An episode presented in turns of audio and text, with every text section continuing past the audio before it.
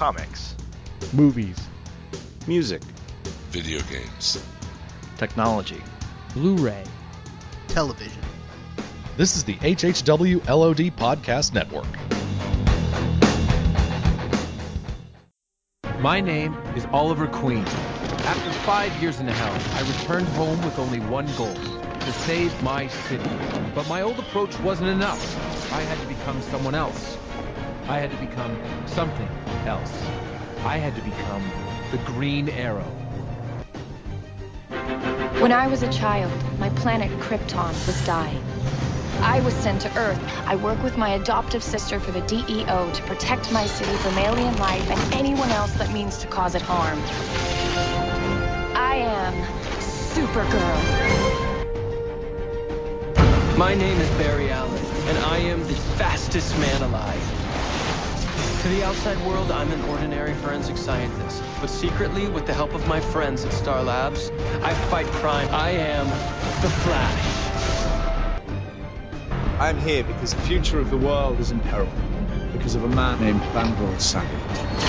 I chose U8 to travel throughout time to stop him. You got the wrong guy. Hero ain't on my resume.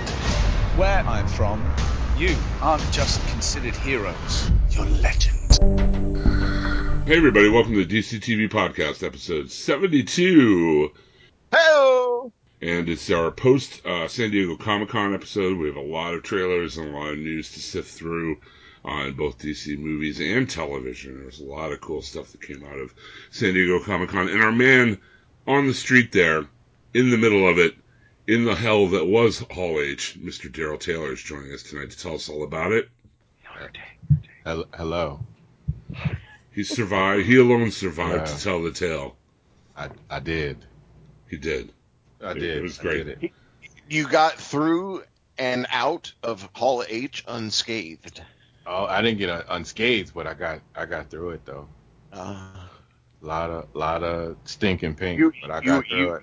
You are a brave man, sir. There was a lot of stink. Brave man. Oh, yeah, I can just imagine the nerd sweat. There was not even sweat. It was just stink bombs. Funk. Yeah. Funk. Yeah. Yep. You know, that's what I don't get. When you go to Comic-Cons, there's all these promotional things and people giving away free shit at their booths and stuff. Gillette would clean up if they'd sponsor a Comic-Con and just give out samples at the door, man. That don't matter. That don't matter when you go to. Oh man, it's even hard to explain. When you pack 100,000 people in one building and it's 95 degrees outside, and I get it. I know, but still, shit. I mean, it was funny. It was funny for me. I remember the last New York Comic-Con I went to, I think it was in October or something. It was really cold, and outside it was like, oh, hey, and as soon as you hit the door and open the door, it was like, whoa, hey. Yeah, man. Yeah. Hello, New York Comic-Con, I can smell you. So I can imagine what it was like in San Diego.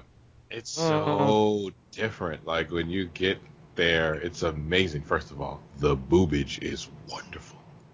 As soon as you get off the flight. Speaking of boobage, let me finish the introductions here. The mermaid warrior of Themyscira, Mr. Jerry Atkinson. How you doing?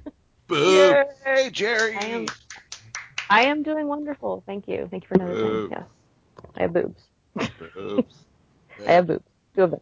And the man, much like the Barry Allen Flash in the Justice League trailer, he needs friends too, Mr. Chub Toad Sheldon. Thank you. He moves very fast, though. So, as I mentioned, San Diego Comic-Con, lots of trailers, lots of cool stuff coming out. Mm-hmm. Tell us, Daryl, what panels did you sit in on? What did you actually get to see? Well, considering that I actually wanted to experience the con and not be on a line, I didn't do any of the media panels, none of the TV and movie panels. So you actually went to the con? Yeah, I actually went to the con. Wow. Yeah. Who does that anymore? I don't know. Right? I don't know. But it was freaking incredible. I mean, just to be... It is so... You hear people describe San Diego Comic-Con. I've heard... we've heard our friends describe it to us that went all the time. But you never get the scope of what it is. And I've been to New York Comic-Con since Repop has taken it over. And... It's crowded. It's busy. It's big. But it is not as big as a whole town. Like, when I say the whole town, imagine if Manhattan was shut down just for Comic-Con with parades and all the bars have Spider-Mans and Supermans and Wonder Woman all everywhere, and they make the waitresses and stuff are dressed. You got Harley Quinn bringing you beer and shots and whatnot, and Joker's walking around, and like it's like Mardi Gras mixed with, I think, con parties mixed. I mean, it's just... Would you go back? Oh, would. I am. He is going back. I'm already going back. And this was your first time? And this was my first time. Because I went in 2009, and I loved it. Mm. But after that, I felt I'm done with San Diego. It was a great experience. I'm going to go to other cons, though, throughout the year. Man, what I think what I learned from doing New York so much is that you have to enjoy your surroundings, and it's easier. Like, in the back of there's spots, there's places that I will not reveal because I don't want anybody to mess it up. There's a nice spot, like a nice hotel bar that's close to the con, where you go out and you sit outside, like in a bungalow, and you're by the water, and they bring you drinks and food, and you sit in these big chairs. And there's shade, and the breeze from the water's out there. I've been to the water like 3 times now. Because it's so beautiful. I didn't care about that stuff before, but there was something that went across my face that I couldn't believe. I was smiling. It was joy? It was so strange. It was such a strange feeling. I even made a picture of it, because Tom took a picture of me smiling because he didn't know what was wrong with me. He was like, are you having a stroke? Are you having a spasm? Or what's going on with you? What's going on? Why are you smiling like this? Is he having a stroke? You're so relaxed. Yeah, I wasn't high or nothing. It was just one of the days I sat out there with a lady I met. She's very nice. You meet a lot of nice people at the con, Mike. Sure. Oh, yeah. And she's from the UK, and we sat out there and just proceeded to drink and talk for like 5-6 hours. Oh. Just hanging. Like, just people are nice. They're just hanging. You wind up striking up conversations with people you don't know. Everybody's from a different part of town or something. And that's how great it is. Like, it's not like New York, because New York is so confined. Like, you have to go from one place to the other place. And even when you go outside, there's really nowhere for you to go. Nowhere for you to chill, rest, relax, whatever. So San Diego, there is places. Like, you just leave. You just go out. You go to the hotel, or you go across the street, or you go down the block to the bars or whatever. It's crowded, but they're just having it be that it's the whole town. It's just, the only thing that's a bitch is when it's time to leave and towards that night, because we went drinking till 11, 12 o'clock. You got to drink till 2, because when 2 o'clock comes, that's when they shut down. No more alcohol, which is crazy. It should go to 4, like in New York, but I'm going to try to change that. It's midnight in Texas. When I become president, I'm going to make this America great. I'm going to make drinking all the way to 4 o'clock for every state. Just know that. Why stop at 4? Why not just go 24? Well, you got to recap. You got to refill up the beers and stuff. You have to have time for the vendors to come in and out, the receivables. You got to clean out the people. Mop out the bar. Yeah. You got to let the hardcore drunks get some rest before their next round. I'm saying. Otherwise, they'll die there in a chair. You got to wrench them off a little bit, Right. Hose them off, send them back home. Yeah. Stagger them out. Then they come back again, so that's fine. But just having it that it's that open area. And the amount of people that were dressed and like there was more. I don't know. It seemed like there wasn't that much cosplay than it is in other cons, but the amount of like seeing all the Superman. Like, I know it's controversial with Superman versus Batman and the Warner Brothers stuff, and you hear online the Venom and all that kind of stuff. But when you actually go there and see the people there. There were so many people dressed like Harley and Superman and Batman and different Suicide Squad members, and then there was a lot of the Marvel stuff. They were, you know, all dressed up. Like, there's so much of that there that it was just, I don't know, it's just amazing to see so much of that. Like, just so many people just happy about these movies. Like, the excitement. It's only when you go online when you get disappointed again. But when you stay offline and you're actually in the real world, it is like, it's real world. A holiday. Yeah, just real world. Like virtual, it's like virtual reality, but not. Or even people that are not into the con that we spoke to being there, just enjoy the fanfare of it. Like it's just like, oh, this is just, you know, like it's Mardi Gras, but for nerds. Okay. Yeah, totally. That's what it was. Like it. And, there's so much. This is one of my favorite vacations. I think it was one of my best, the best vacation I've had in years. It's also like, it just gave me new life. Well, let's talk about all the panels you didn't see and the footage you didn't check out until much later. Oh yes, after your spa trip. The DC movie side, I guess the bigger. We saw the new trailer for Wonder Woman. Yes. Oh yes. And that poster, I want that poster. I bet you do. It's not just that. It's just it's not just that. I don't even want to know what just that means. That's the scary part. It's just that. Yep, it's not just that. Those action scenes, though, man, seriously, where she deflects that shell off of her shield in the World War I battlefield, or that or the scenes with the lasso where she's like using it in her combat, and it's kind of like got that glow. I really dug that effect. I thought that looked super cool. The cinematography of the movie itself was just beautiful. It looked great. Patty Jenkins, man. I mean, she's an Academy Award nominated director. She knows what she's doing. And it's not. It doesn't look like Suicide Squad, and it doesn't look like. Batman versus Superman doesn't look like it. Looks like Wonder Woman is what it looks like. It has like its own thing. Yeah, it has its own style to it, and just a beauty of it. Like there's a vintage look to it. True. With the yeah, there is. Yeah. That it just almost like a period drama, like the saturation of colors. Yeah, I know exactly what you're talking about. Yeah. It feels like a piece. Like and that's what you need if you're gonna do this. You know, like we already know, she leaves mankind for a certain amount of time. We got to see, you know, we have to see the time period, you know, of her now, you know, like how she was in the beginning and how she ends up later on. So you need that, the difference in that.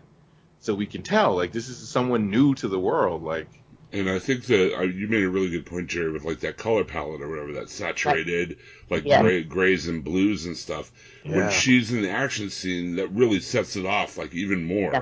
Oh, like the flipping and the sliding. I mean, it was great. I mean, it reminded me kind of like a 300 or something, to be honest. Exactly. And you know, it does have an otherworldly feel. So you know, it's almost really, like cartoon really action. Yeah. She doesn't fight like Batman. She doesn't fight like Captain America. She doesn't fight like Black Widow. Mm-hmm. Like that's what I like. Also, like you can show different styles of fighting, and you see it with her. Like you know the taking out of the back of the heels and the legs, like that's what a warrior did. That took them down. You pretty much knew. You don't play around. This isn't an art. We're not doing this for you to see it. No, this is not fancy stuff. This is takedowns and throwing elbow.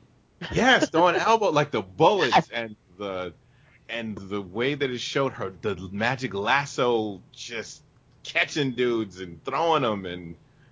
That like little golden effect they put on the lasso to kind of set it off. That was genius. That was really good. And it glows when she touches it, as opposed to when she has it on her hip. It's just a slight glow, but it's not. But it's like it comes alive. It looks like she's the daughter of Zeus, Daryl. Yeah, the daughter. I know. Zeus. I spoke to her. I know. I get it. She told me. Spoke to her. It's one time on Olympus. She told me that time. We was hanging out, you know. Like in the mascara. At the con, yeah, she was hanging out. Yeah, our school used to have mixers with Themyscira High, you know. Yeah, you remember. It was cool. They're good people. But anyway, really excited about Wonder Woman, even more so than I was before. Great footage there. And more exciting DC cinematic footage. How about that Justice League footage, guys? It made me so happy. I know. I was like, yes, finally. It made me so happy. I love the music. First of all, just the music. Like the guitar riff in the beginning. White Stripes. And then you got like four brothers, Boston, Ben Affleck walking in, like just being all tough. Mm-hmm. Asking about Arthur. He was tough till he saw Arthur. He looks like he looks like he was having fun too. Like the little scenes with him and Gal Gadot. She's like, you know, did you sign him up? He was like, more or less. It was very much Tony Stark putting together the Avengers. It was very much like kind of have an air of amusement. When she said more and more or more or less, it was almost. It's almost like they have a rapport where they have some chemistry. If they don't put them together romantically or not, I don't care. Like, whatever the story, however they want to tell the story is however they tell the story. But they have a vibe together. Like, it feels like they've been working together for a couple months now to gather these people. Okay, Jerry, go ahead and have your Momoa moment. Yeah, do it. No. No. It's really hard for me to encapsulate in words how I feel seeing my future baby daddy on the screen. I mean, he comes on. You know what, Jim? When I saw the water come out and hit him, I felt like that was Jerry just being just. I was like, man, when I saw it, first thing I thought, I was like, has my wife seen this? And then I thought, has Jerry seen this? Jerry just exploded. That's what the water was. Jerry just exploded. She was dying. Right. The way when Jason Momoa ascends, that's how Jerry. That's what happened to me. That's exactly what happened there. Explosion. Like Archer when they say sploosh. Yeah. You just see Jerry on the floor going, yes. Like, anything Sheldon anymore and things for his imagination, but yes. And to set up that he's already a hero, like I like that also. Like you I know there, you know, there'd be complaints that they're not heroic, but they already set it up that he's been bringing, you know, fish to feed villages. Yeah, exactly. Yeah. When weather's too bad and they can't, you know, they don't have enough to eat. The king tide. That's already setting it up. Like, that's already setting up that the dude is a hero. He's not coming at it like he's angry at humanity. Right. Although he should be.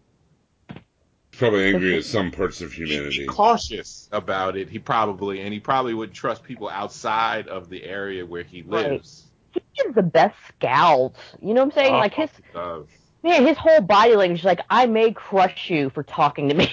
It's kind of awesome.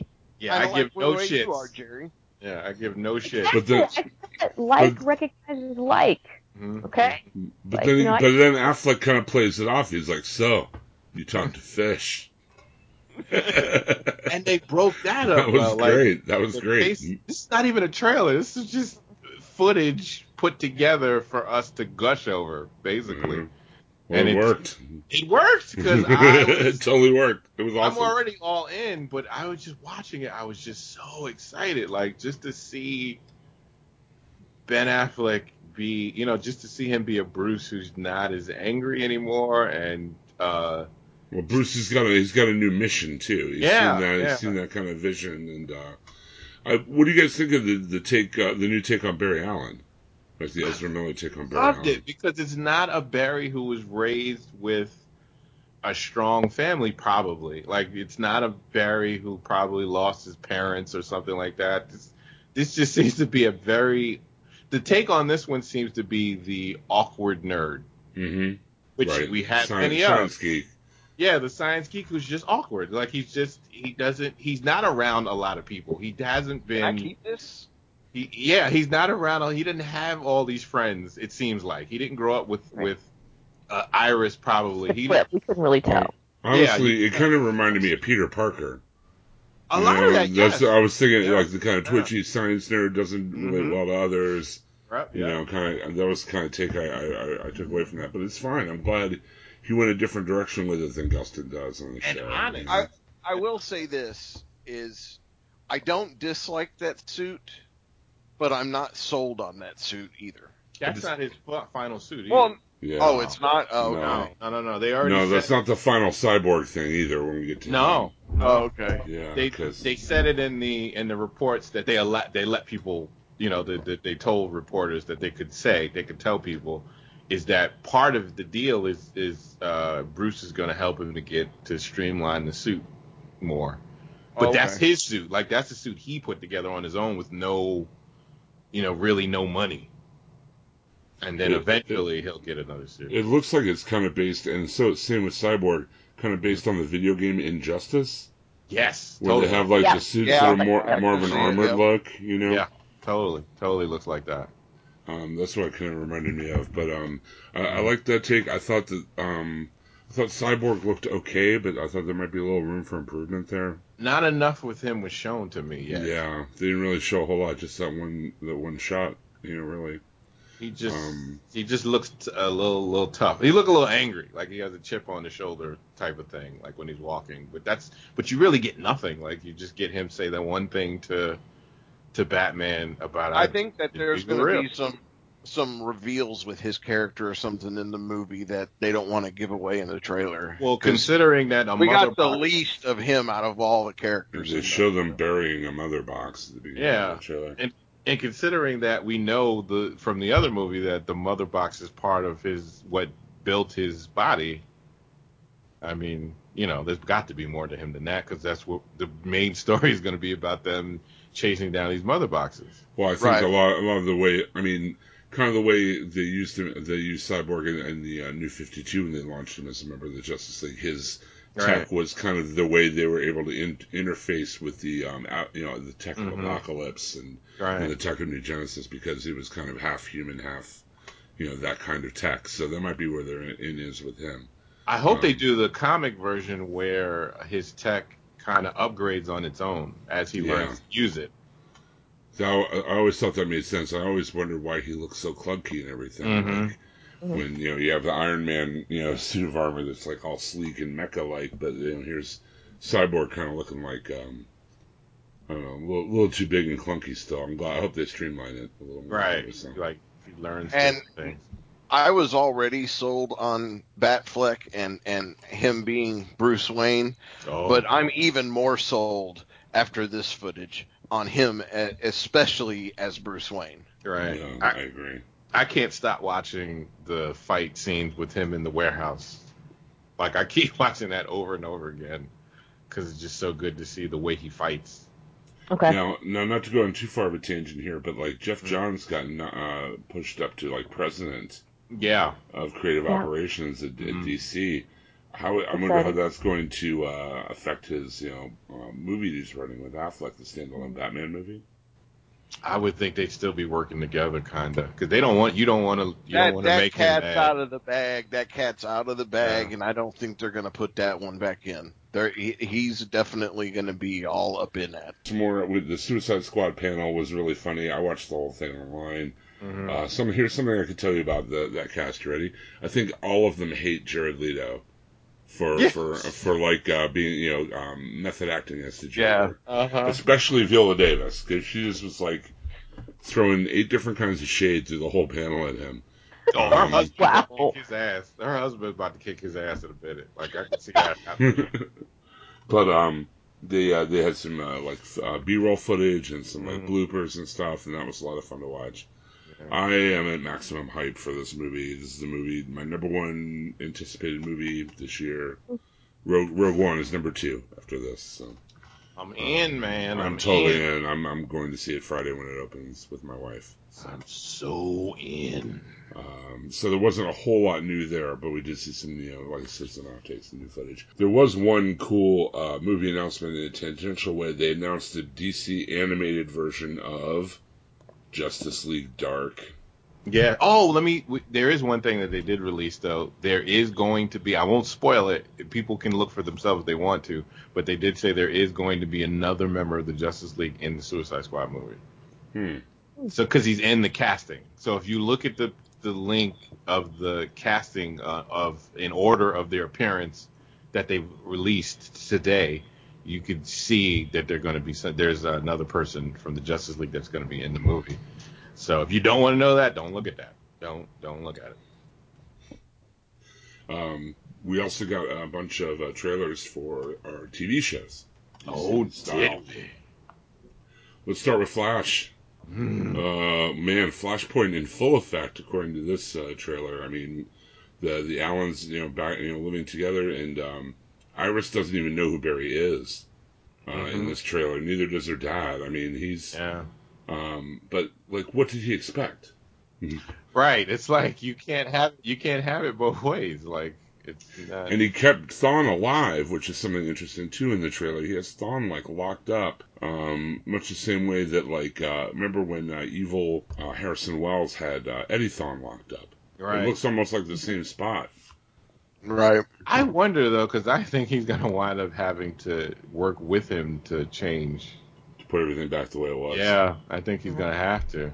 Or else I don't think they would have kept him around. Yeah, yeah. Something else we found that was interesting about the CW shows, I'm going to say in general, is that they had hired several actors that are going to be appearing across all four shows, including Katie Cassidy. Yeah. As Black Siren, or maybe Black Canary, or... Wow. Who knows? But among Neil Madonna, who played Damien Dark, is one of these. Wentworth Miller will be spread across the shows.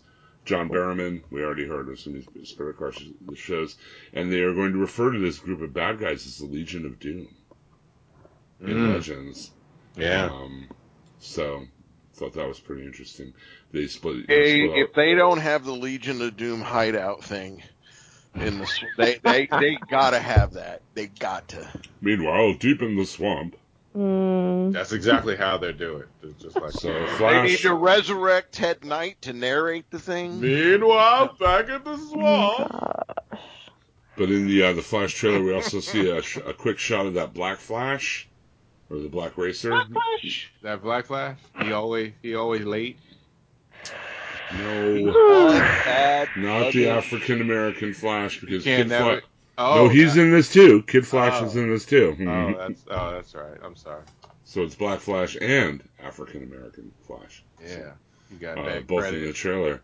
Yeah. And when I see the suit like in motion, the Kid Flash suit, it looks even more like Thawne's suit. I think it is. I think they just took it and used it. I think there's going to be a story there. But definitely a cool-looking season, especially if you're a fan of Flashpoint. Can't say that I really was. But that's okay. It's going to be a great season anyway. Speaking of... Oh, go ahead. I was just going to say, I just recently, because a buddy wanted to read Flashpoint, I just took him and I reread it too, the entire series, all the ancillary books and everything else. And I really like it even more than I did then. But... I still don't like some of the results of what it caused. So, right. Yeah, I enjoyed it. I mean, it was a cool Elseworld. I always liked Elseworld. That's where I am with it. It just seemed like an old, it was. I mean, they could do so much stuff. Batman 3, the limited series 3-issue Batman from Flashpoint. was awesome. Favorite, hands down, part of the entire event. It was awesome. Yeah. That was awesome sauces and everything mixed together. Let's talk Arrow Season 5 first look trailer. Ooh. It looks like Oliver is training like a new team. Totally surprised me. I thought they'd just be out in the wild. I didn't think that it would be that these are his new... I think that's a great idea. Yeah, it's a totally great idea. I hope they really go with it. Fresh blood, new dynamic, it needs it. Yeah, when they yell, get that mother effing stupid helmet out of here, and then... Wow. Wow. I will not be your Magnegro anymore. I don't want your future helmet. No, he gets zapped by Damien Dark. That sometime at a con. Yeah. He gets zapped by Damien Dark, and all that's left is the helmet. This is all we have left to Diggle. This crappy helmet. Baby backpack, like a fake baby backpack. Oh, that'd be great. Yeah, you'd have to have like the baby carrier too, and a big gun. And a real big gun, yeah. All right, because you're carrying a baby and a firearm, like everyone does. Yeah, of course. That's what you do. But yeah, it looks like Arrow is training a whole new group of like young vigilantes. There's the Wild Dog kid, and Echo Cullum is returning as like Mr. Terrific, and Angry New Black Canary. Yeah, Angry New Black Canary. Yeah. Yeah.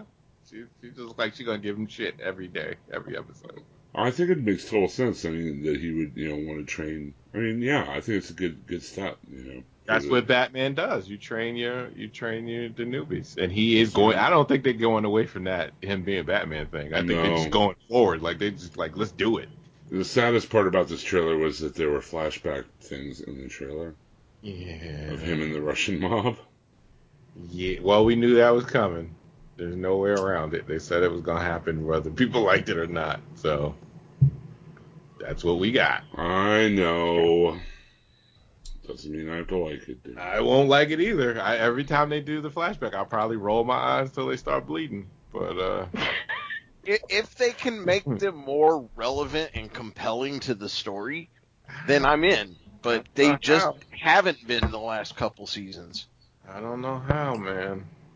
Okay, for this next part, we're gonna have Daryl. Daryl, you can cover your ears if you want. I'm going to do a cone of silence. That'll be real quick. You ready? The Lego Batman movie trailer. Yes. Will Arnett is Batman. Zach Galifianakis is Robin. Okay, I'm totally in. That's all I am say. So in. It looks so funny. I'm so far beyond in that I've gone out the other side. I'm so in. Okay. It is. That trailer looked awesome. All right, you can take it. You can uncover your ears now. That's all right. I'm fine. I can handle it. Okay, cool. We saw Lucifer. We saw some stuff from Fox's Lucifer. The trailer. It's one of these things. Well, like the Walking Dead trailer, where the whole like first half or so is just like a recap of what happened. Yeah. And then like the last minute is actual new stuff. But we see that maybe Mazikeen had a little something. Had something to do with their mom getting out of hell. I thought her, after a while, when you think about it, she's the only one that would really want that to happen. Yeah, interesting. But yeah, I love the way that Lucifer puts it. Like, oh, does that sound like something a backstabbing demon from hell would do? Yes. Like, yeah, that totally does. Yeah, you put it that way. Pretty much. Mm-hmm. Pretty much. So that looks interesting. Mm-hmm. And it's coming in September. It's coming before the CW shows. So we'll be back on the list. That needs help.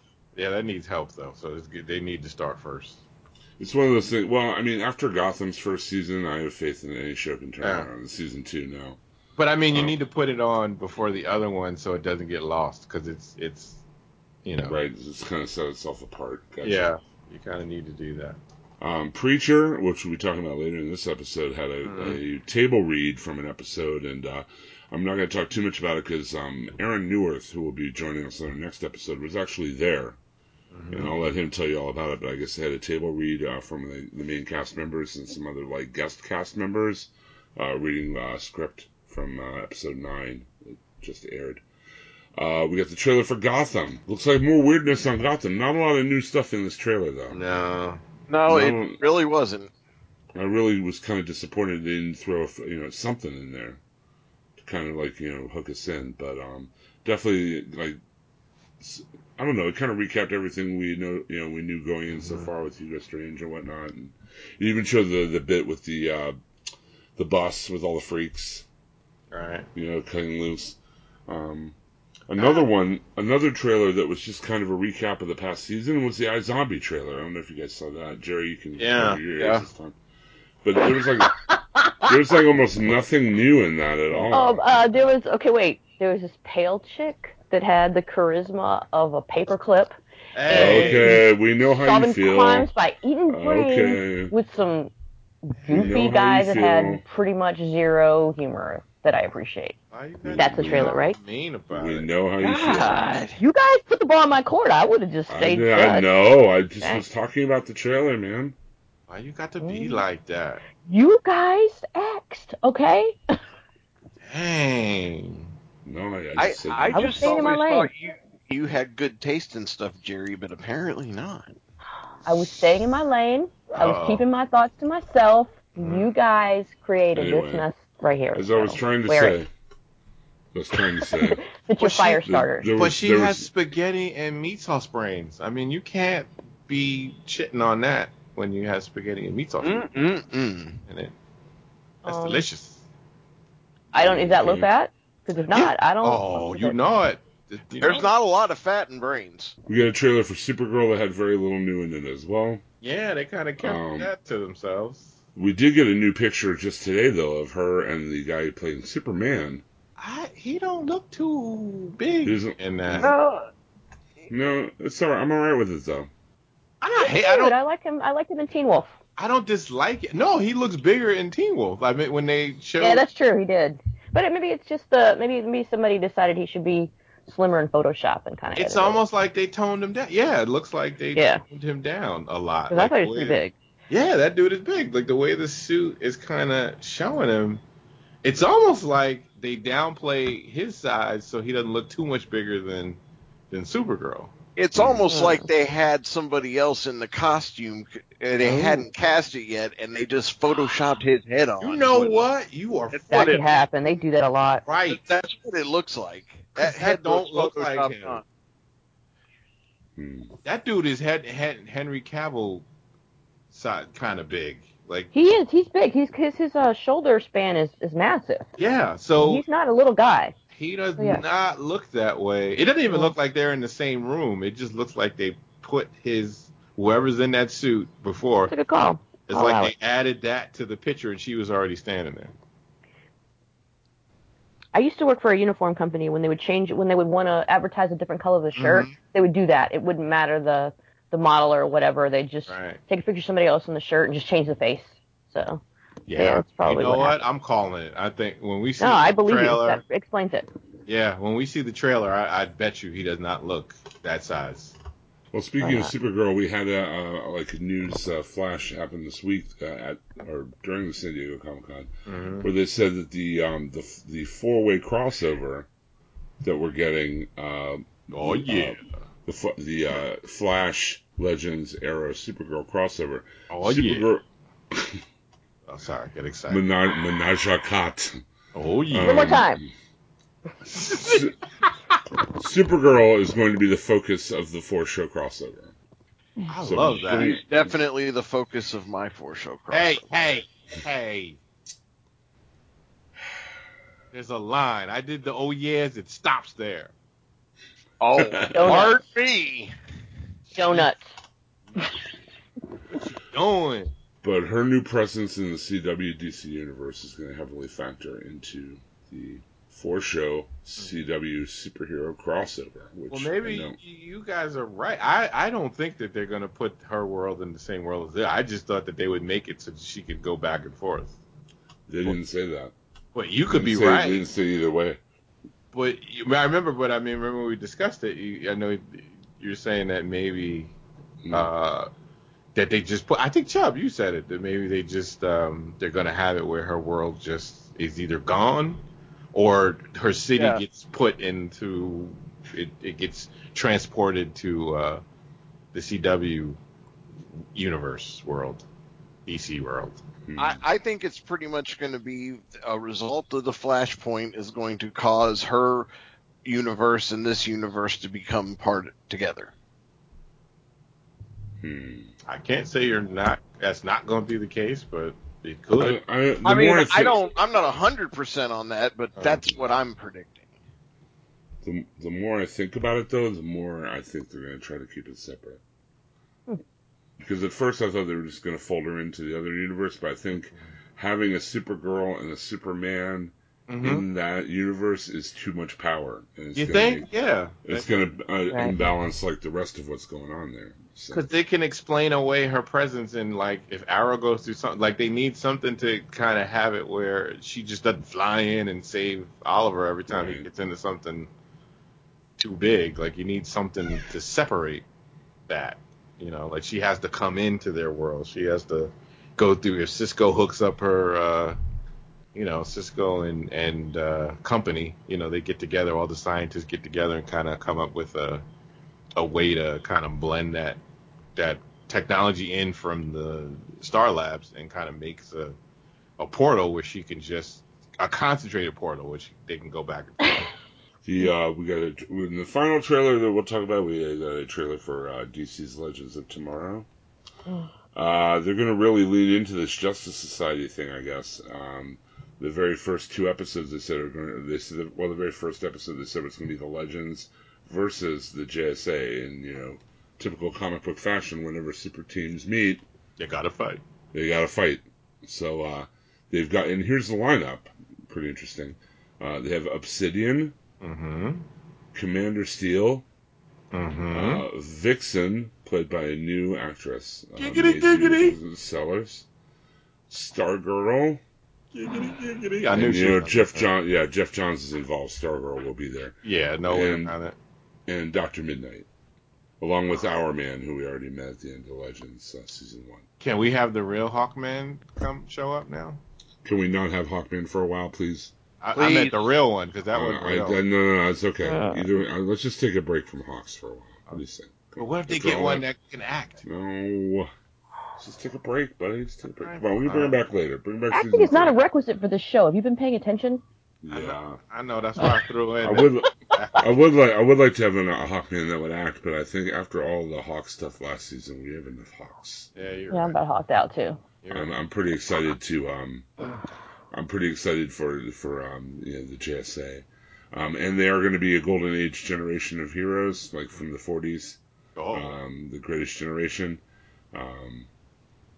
It's the quote that Phil Klemmer, executive producer, says is, if the Legends are a family, it's like getting to meet your grandparents and realizing they were real superheroes. They'll be going up against, as I mentioned, Legion of Doom, which will be Wentworth Miller's Captain Cold, Matt Lesher as a Reverse Flash, also for season regular spread out among the shows. Right. Which changes things if you think about it, because all the different things he can do. Damien Dark Namadano, of course, and Malcolm Merlin, John Barrowman. Is Usher still going to be on there too? Usher. Yeah, he's still on the Legends side. Oh, so him and Stargirl could do dance offs and stuff, right? It could be like Step Off, Step On It. I like this quote though. This is from Mark Guggenheim. For season 2 of Legends, we decided that the perfect antagonist for TV's first ever team of heroes would be TV's first ever team of supervillains, recruited from the ranks of Arrow and the Flash. Being huge fans of Challenge of the Super Friends, we've come to call this group our Legion of Doom. Dun dun. Also, Stephen Amell will appear in the season premiere of Legends as Mayor Oliver Queen. Oh, Lord. So, that's the Legends scoop, as it were. Very cool, very cool. Sweet. That's all the... Oh, I'm sorry. Go ahead. Potentially lame. Lame. I think it could be... I don't know. I'm hyped for the JSA stuff, so... I'll give him a chance. Stay in your lane, Jerry. Stay in your lane. I am going to give it a chance. I always give it a chance. I applauded when they did stuff good. Just jaded. No, I know our listeners are probably like, what about the Killing Joke, Jim? What did you think about Killing Joke? Are you guys going to review Killing Joke? We will be reviewing or doing an in-depth review of Killing Joke next week with our special guest, Aaron Neuwirth, who reviewed the Blu-ray for Why So Blue. And we will be, of course, talking with him about the Preacher finale. So hang in there. We will get to Killing Joke next week. I know everybody's talking about it. Everybody's buzzing about it right now. Right. But by then, the Blu-ray will be out, and everyone will have a chance to see it, so we can go spoiler deep. All about it. And to go move like Usher on it. So next week, guys, for the Killing Joke, okay? But we do have 2 episodes of Preacher to talk about, guys. What do you think? Should we do this now? If we have to. Yeah. Okay, everybody. Wow. Everybody put on your big boy pants. Okay. I don't wanna. Wait, we have to put on pants? Is that what you said? No, you don't. I only podcast in my underwear, period. Don't worry about it. Exactly, same. Okay. Hello. I'm just wearing panties. Thanks for sharing, dear. You're welcome. Oh, and I forgot to mention. I'm waiting for the picture to show up in my chat. I'm waiting for Dick. When's that coming? It's comment. Wait for and it. No. And on the panties, it has Joker's property. You sure? On the I don't see that popping up in my feed. I also met Derek A. Hughes at the con, who is a writer for The Flash. I got a chance to talk to him a little bit. Okay. Which was kind of cool. He's a nice dude. Hopefully we can get an interview. Down the road. Yeah. Okay, the first episode we're going to talk about tonight, Preacher, it's episode 8. We're coming up on, it's only a 10-episode season, so we're coming up on the finale on our next podcast. This one is called El Valero, and we start with a flashback of the Quincannon family dying in a ski gondola. Yeah. And it was, I don't know. I liked the big hair. I thought it looked pretty good. But they plunged their deaths, and then back in Anvil, John Custer is like trying to comfort young Odin Quincannon, but the office is full of large crates containing the bodies of his family, and he's like holding intestines in one hand and his daughters in the other, and he's just like, "There's no difference. It's all meat. There's no spirit. There's no soul. There's nothing." That was nasty. Yeah, that was nasty. It's very true. And he screams at John to denounce God from the pulpit, but John declines. And this is back in episode 4. We saw Jesse waiting in the hallway. This is what happened in the room while he was waiting. So it all kind of ties back to that. So it kind of also shows us that there's a lot more past between the Custer and Odin and the Quincannons that we might have known before. So back in the present, the meat men are kicking open the church door. Mm-hmm. There's that land transfer Jesse refused from Quincannon the week before, and we see some gunfire through a stained glass window depicting Noah's Ark. Mm-hmm. It's funny because Jesse is just like kind of. He's still more concerned about Eugene, and even though he's able to kind of snipe them and keep them away. The guys that are moving in on like there's one dude goes over the top and he comes back and goes, "Preacher shot me in the junk" or whatever. No, he said shot me in the dick. Shot me in the dick, yeah. But Jesse starts to he sees Eugene claw his way out of the hole that Jesse punched in the church floor. Yeah. And Jesse, brings him back, and Eugene says, "Man, I'm thirsty." And he gets some water, and he's like, "You dug out of hell with your hands?" And Eugene says, "It's not that far." It's getting weirder and weirder. Mm-hmm. And then he talks to Eugene, and he's like, he's just like, Jesse, feels like he's made a mess of things, and then. Eugene asked Jesse if he's going to call the guys back to the motel about taking away the power because he doesn't feel like he can trust himself with the voice or whatever. Right. But Jesse, as he wait a minute, I never told you about the guys back in the motel, and it turns out he's been talking to a hallucination. Oops. Very Mr. Robot. That's some good booze he was drinking. Fight Club. Things happen. Yeah, I guess so. Never had that much booze where I haven't had booze that did that to me either. Good shit. The most fascinating storyteller is one that is completely unreliable. Because you really have no idea what's going on. No, you could barely remember shit that happened to you yesterday, and to be able to recall everything in detail. That's why I love Memento. Yeah. Yeah. That was pretty awesome. Because you have no idea of, if he's going on the right path, if he's actually writing these notes, if somebody else is, it's awesome. Exactly. Bioshock. Yeah. Bioshock is the same deal. Definitely. Yeah. Quincannon tries to rally his troops. He promises them the food court of their dreams on the side of the church. And Donnie is there, and he's in his rebel grays, and he's leading the charge. And this is when Jesse starts doing the sniper act from the church tower. He's he's not killing anybody, though. He's blowing off their hat. He shoots a machete out of a guy's hand, and it goes into another guy's shoulder. And they keep saying, "He's a good shot." Yeah. No, really? That seems to be the theme.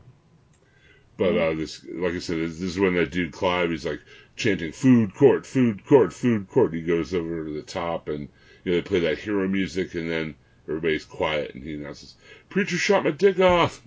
I don't want no food court no more. Yeah, I guess not, man. It's not a good trade. No, not at all. You see, the standoff continues. Sheriff Root arrives, because Jesse called him about the return of Eugene. And this is, Quinn Cannon refers to him as Assface here. Mm-hmm. Right. That's the first time I've heard that name used in the series.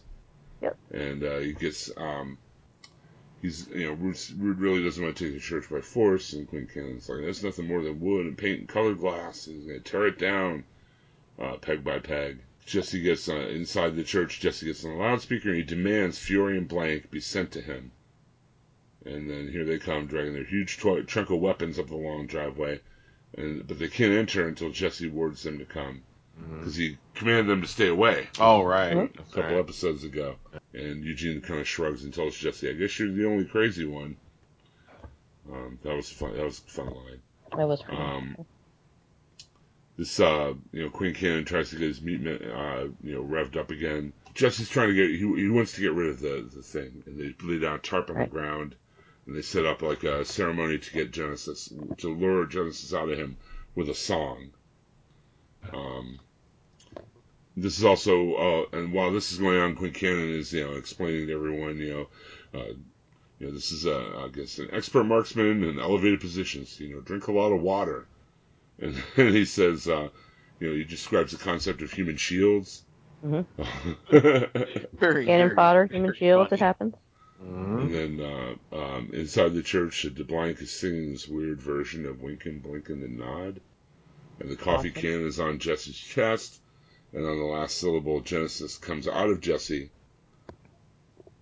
and looks up in surprise. And Fury says, "Bad boy." And then... they roll up in the thing, you know, they put in the coffee can, the Adelphi, you know, roll up the tarp, and they're getting ready to leave.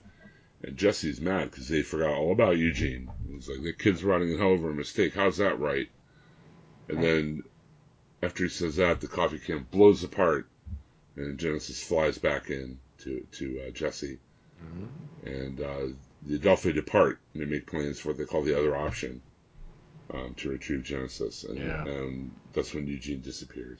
Well, it's nice to see him care that he's gone. Like the previous episodes when it was like he just didn't give a damn. I didn't take it that way. I took it that he wasn't processing. He was kind of still in shock that that was even possible. I think from everything else he knew, it was hard. Well, because of the way the actor portrayed it, it was weird. Like he was almost possessed. I just took it as kind of in shock. Yeah, like, yeah. But he's been so solid. That's how I took it. Well, that's how I am. If I have, like, real trauma, I just completely shut down. You won't see any emotion from me. But, like, little stuff, you know, I'll go off the deep end. So I just took it like shock. Oh, not you. Like his processing. Oh. Mm-hmm. Jesse's in, like, a trance-like state in the church as the bullets are ripping through the walls. He's holding off the attackers with marksmanship and drinking a lot of booze. And then Donnie enters the church, and Jesse tries to use a word on him, but Donnie is outsmarted him by deafening himself. Yeah. With a gunshot, so he can't hear him. I blame his wife. Wow. Because she sent that, kind of gave him that message. Like, she was only happy and proud of him when he was being tough, but he was scared out of his damn mind. What state is this thing set in? That's what I'm trying to say. That's a precedence there. You don't deal with real emotions there. It just doesn't happen. No. It's a true story. So Jesse gets a pistol butt to the face, and when he comes to, Quinn Cannon and the meat men are inside. You know, he's trying to figure out where he went wrong, commanding Quinn Cannon to serve God. And then Quinn Cannon says, "I am devoutly, but that my God is the God of meat." What's tangible, touchable, and true, and then Jesse just laughs at him. But Quinn Cannon fires back to worshiping a silent god up in the sky is just as crazy. So Jesse asks for one more Sunday. He says he failed to bring the town to God. It's even more messed up than when he got here, so he's going to give God one more chance to speak to his flock. And if Jesse doesn't like the answers, he'll denounce God then and there in front of the whole town. Oh. The whole town. So we check in with Tulip. She's adopted a sweet little dog named Brewski. She tosses him a ball, rubs his ear, tells him what a good boy he is. Then she hugs him and sadly pushes him into a room with a ravenous vampire. Oops. Whoops. Just saying. She baby talked to him. Aww. But then he became food. Wow. If I had a nickel. At the church, Sheriff loads Jesse in the back of his car. The townsfolk are mobbing him, like begging to be saved and stuff. It's a damn really, really weird, but Jesse doesn't want to give up his mission. Quinn Cannon doesn't want to give up his vendetta. Emily doesn't want to give up her faith, and Genesis doesn't want to give up Jesse. So something's got to give, and I guess Jesse's going to get his wish in one last church service to try to or else he's going to denounce God once and for all. So, and that's that was the episode 8 of Valero. I don't know what you guys think of this one. I felt more active, I guess. I felt less bored watching it. So, I mean, it's a better episode, I think. It felt like now it's starting to go somewhere. This episode didn't mean as much to me after it aired as it does now after this last episode, because 8 and 9, I know exactly where we're going in episode 10 as a comic reader, or at least I hope it's where I think it's going. So looking back now at 8 after seeing 9, 8 is much better. Yeah, I agree. I don't know that this episode on its own, like you said, Chubb, it is better after the next episode because there's a little more of a clarification, I guess. Right. It puts it into context. Yes, right, exactly. You get the whole picture. You're not just kind of grasping at what you think is going on. That's true. Right. Yeah, I give it a B- because of the dog. So, as we all know, I prefer animals to people. Yes, we do know that. You don't make that a secret. I mean, no, it's precedence. It's canon. Yeah, it's hashtag furry lives matter. You just had to do it, didn't you? Yeah, you did. You just bad, Richard. Bad. Our next episode of Preacher, episode 9. Lordy. Episode 9 of Preacher. Finish the Song, it's called. And I was not aware of this until I read the recap. But there's a really awesome Breaking Bad Easter egg here in this episode, and we'll get to it later. So I mentioned that. This episode starts out in 1881. Remember our cowboy who killed everybody after his family was killed? Mm-hmm. He shows up in Routwater, kills everyone else there. He shows up in Routwater, and he's the guy. The guy who knows him as the killer of all those men at Gettysburg welcomes him in from the storm, as long as he can profess his love from the Lord. But he will not. He says, I love my horse, I love my wife, and I love my little girl. He had that in the right order. He did. Yep. And as for Jesus, he can join us all in hell. Whoa. And he entered the saloon, and he interrupted the singer performing, and he instructs the terrified men to finish the song, and then he slaughters everyone in the saloon. It's pretty rough. Except the singer, patrons, prostitutes, piano player, everybody. Dang. And it's weird because we don't see the actual killing for the most part, but we hear it and we see the bodies start to pile up. Yeah, I think that was better.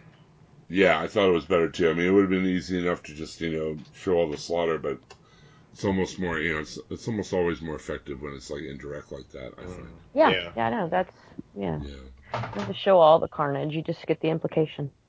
Right, and it's, your mind makes very Hitchcock. They can. Mm-hmm. Yeah.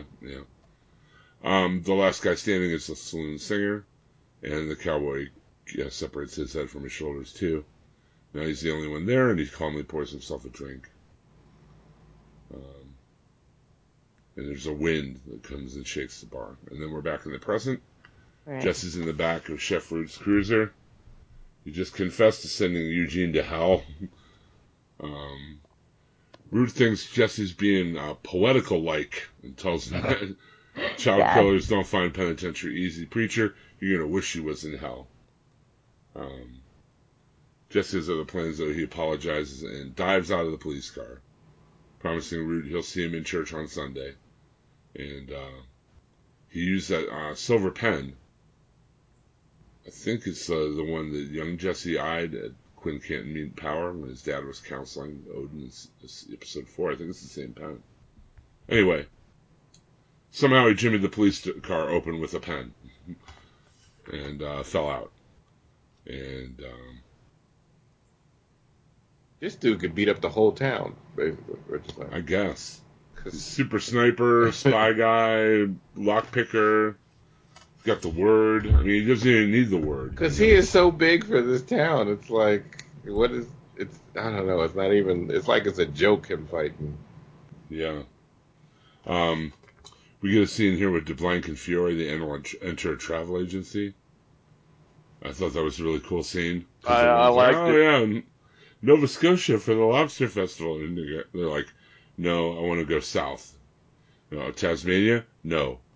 Further south. And then she, like, gets a look on her face, and she pulls down the blinds and stuff, and she realizes they're unregistered angels, and she forges some paperwork, and asks their occupation, and they say in unison, serial killer and architect. Oh. So, I guess, and I paused it here because the trip to hell, I guess, costs $348.50. In case you're wondering. Who would have thought? That'd be cheap. You know there is a place called Hell? There is a town called Hell? I do. Hell, Michigan. Yep. Oh, yeah. Oh, no, there's a town in Hell, Michigan, but there's also one, I think it's on Grand Cayman Island or Cozumel. One of those places I'm sailing to in October. You can actually take a trip to Hell. You can send postcards from Hell. I'm kind of going to Hell, guys. You know I am. I belong there. You've been wanting to go there a long time.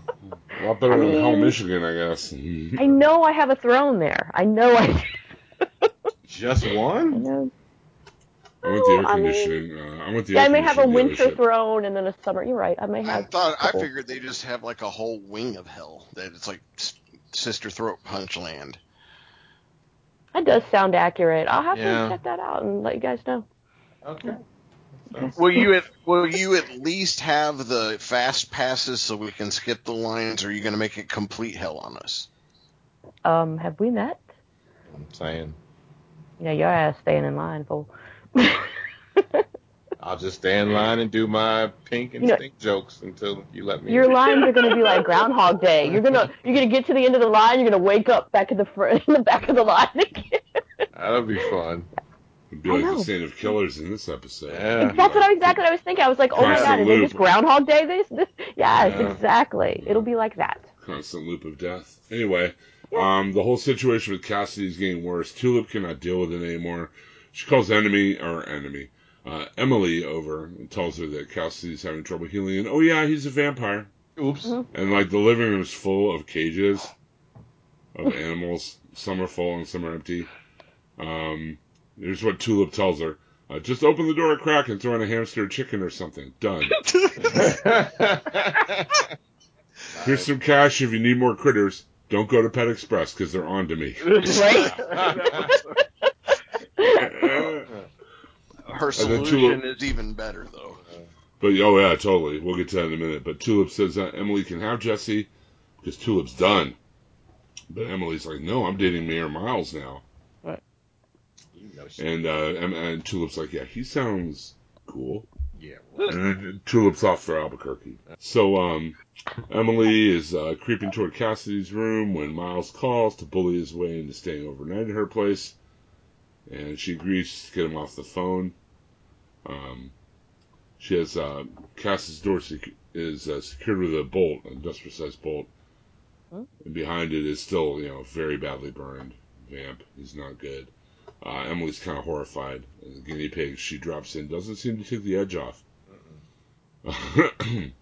Meanwhile, back at the motel, the Adelphi are packing up in their still-trashed hotel room. Mm-hmm. Fiore, they're wondering if it'd be better to go to heaven, where they'd be able to fess up to what they're doing in heaven. Fury's words, they'll be separated forever. Aw, they're angel bros. Oh, isn't that great? But they discover the heaven phone is missing. Oh! The direct line to heaven they had is missing. So all they have left is hell. And each other. Oh, that's true. That's true. Angel bros. Anyway, who knows about the angel phone? Why, it's Jesse. And he's picking the locks on his handcuffs under an overpass with two homeless people. He has some pancakes and breakfast Merlot and indulges their debate about how far off his rocker he is and whether he can really bring God to heel in front of a whole town with the help of a heaven phone. Mm-hmm. So interesting. We see the plans starting to form here. We go back to Tulip's uncle's house. Emily's cradling a bunny in her lap and watching Psycho. Nice scene. That was cool. She throws the bunny. She leaves the bunny behind and goes to the vampire's room. And Miles rushes over. Emily calls, and lures Miles over. Miles rushes over to see Tulip's uncle passed out on the couch. He's always passed out, isn't he? Pretty much. Oh yeah. Yeah, I think so. And Emily, Emily calls him in and said, please, come in and to this room. And she slams the door shut behind him, leaving him in there with Cassidy. Murder by vampire. Great. Euthanasia by vampire. Yeah, I guess if you're that deep into khakis, you don't deserve to live. No. See? You get it. Yeah, I mean, it's better than the critters having to needlessly die. Come on. Across town, Sheriff Root's been called to the blood-drenched hotel room where the angels were, and he discovers the armless, legless soccer femme in the tub. Delightful. He gives a heartfelt "you stay with me" speech, but she begs him over and over to kill her. And at the end, he removes his hat and strokes her head and then strangles her. And he's still choking her when the resurrected soccer mom appears briefly in the doorway. He doesn't see it because he's too busy angry killing her. He's not even mercy killing her. He's just pissed off at the world. Man. Now, here's the Breaking Bad shout-out. The place where Fury and DeBlanc are waiting for the hell shuttle is the exact same spot where the van arrived to take Walter White and Jesse Pinkman to their new lives. Yep. Oh, nice. It's the exact same spot from Ozymandias in Breaking Bad. And producer Sam Catlin or Michael Slovis could have done, or director Michael Slovis could have done this. They both worked on Breaking Bad, but it is exactly the same spot. That's kind of cool. The shuttle driver points to the trunk of the Adelphi that says they're not allowed carry-ons, but Fiore doesn't want to abandon his comic books. What about my comics? That's so meta. That was yes. Yeah. But DeBlanc says it's all right. Leave him behind. Yeah, and that's when I knew they were more than bros. Yeah. Yeah. Emily's freeing the surviving guinea pigs outside the O'Hare house. Jesse shows up, and Emily's pretty calm, considering she just, killed some dude. And tells him that Tulip's gone, and his mate is inside. So Jesse walks inside to the Carnage house. And Cass is huddled in the corner, tells him to go away, tells him it's not safe for him. But since he's, had an influx of vitamin Miles, Cassidy's looking a little better, and he doesn't attack Jesse. And they have a talk. He's like, I told you what I was, and now you see. And then Jesse, said that Cass saw some of the worst parts of him, too, and he apologizes. And, he's, we find out about, well, he did put him out when he was on fire pretty quick, so... but Jesse blames himself for not doing it fast enough. But Cass, the fact that he did it was all that matters. So they kind of are bros again. Right. Jesse realizes he's going to need angel hands to use the heaven phone. So Cass is like, hey, remember where I had all those leftover bodies of those dudes I killed? We can grab one of those hands and use those. So they go. But before they do, Jesse calls Tulip. He goes to voicemail, and he gives her a long, rambling message about M&M pancakes. And he also says, until the end of the world, which is the catchphrase from between the two of them and in the book. Yeah. So anyway, as he's leaving the message, Tulip is meeting Carlos with a meat mallet. So that looks fun. They go back to Ratwater, and the cowboy is like you said, Jerry, is like doing a Groundhog Day situation. Yeah, it's Groundhog, and it's also Rashomon because you change the perspective a little too. So. Right. But as he is doing, it always ends up in the same, the room covered with bodies, and all of a sudden, hey, here's Fiore and DeBlanc. They're picking away across the blood-drenched floor, and then it's funny because there's a location identifier there on the television. It says hell.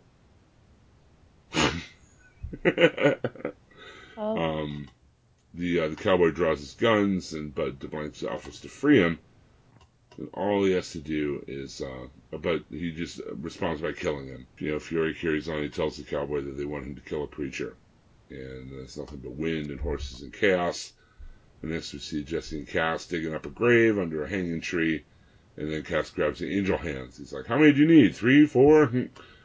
And Jesse's like, "Well, one will do." And then they bury Miles and a whole bunch of dead animals in the hole. Let's never speak of the dead animal hole again, shall we? And then they start talking about God coming to Texas on Sunday, and they start putting the dirt back in the mass grave. That makes sense, because that goes down to Georgia, right? Yeah, so that's... yeah, right, fair. Still no sign of Eugene in this episode, and it really is... I think I agree with you, Chubb. After this episode, now that I see where it's going for the finale, I'm really more excited. So that was episode 9.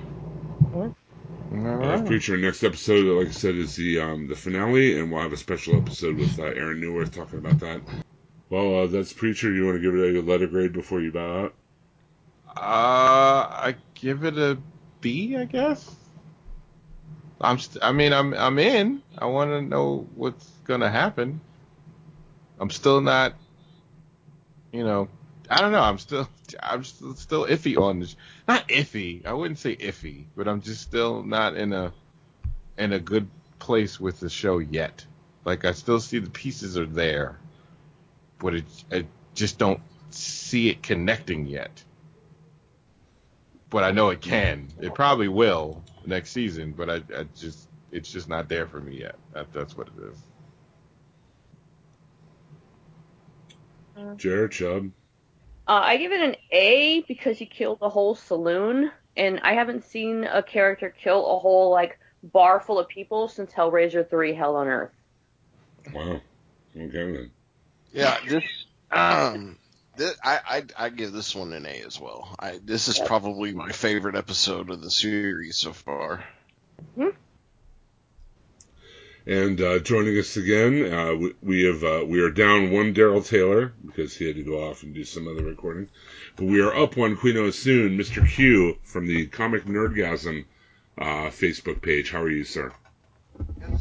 Good.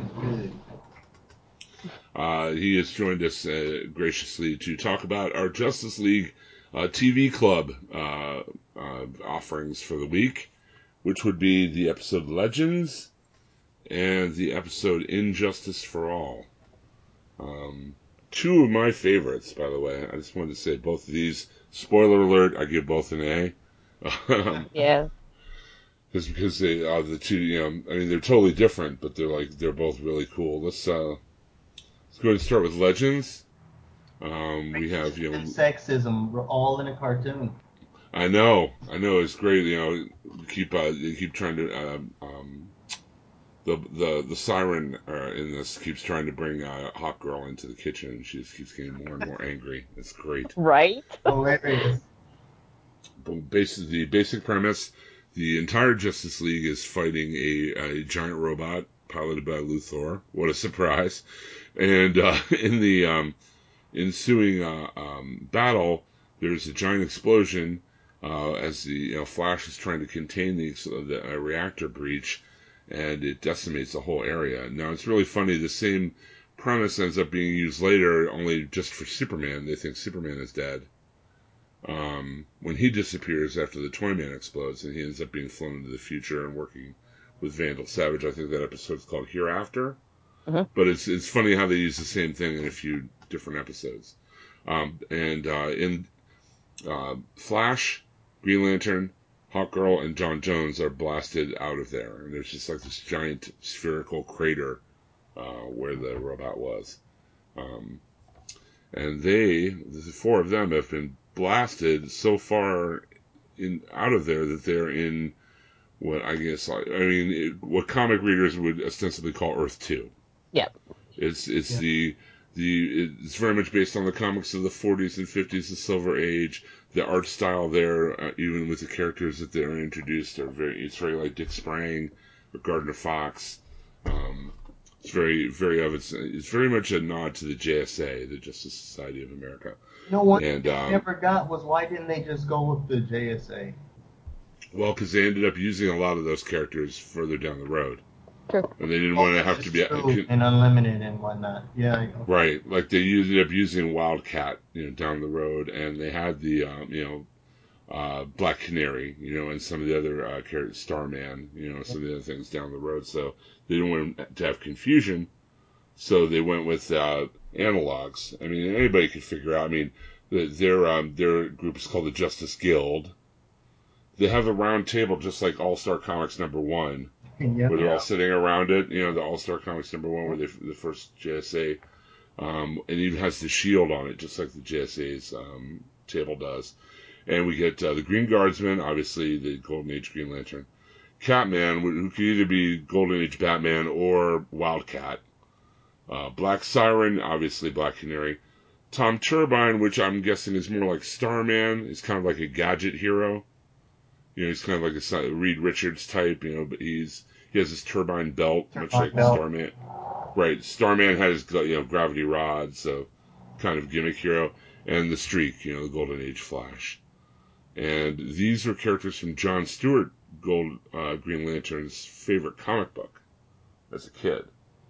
So they used... It's funny how they took the conceit from the comic in the 60s when they introduced Earth 1 and Earth 2 and transposed it here to where, John Jones gives this little explanation. Well, maybe the writers, their subconscious was tuned to this dimension. They thought it was their imagination. Yep. Which is the exact same spiel that Gardner Fox gave in A Flash of Two Earths, explaining why there was a Flash comic book in Barry Allen's universe. So, it's pretty cool they transposed that. But this is a very stylized, version of like 40s, 50s America. There's an ice cream truck going by all the time. True. It's very Pleasantville. Very Pleasantville. Like you mentioned, the sexism implied with Hawkgirl. Black Siren's always like, let's let the men talk.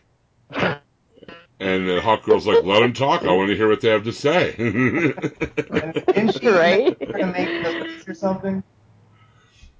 I'm sorry? I said, didn't she even offer to make cookies?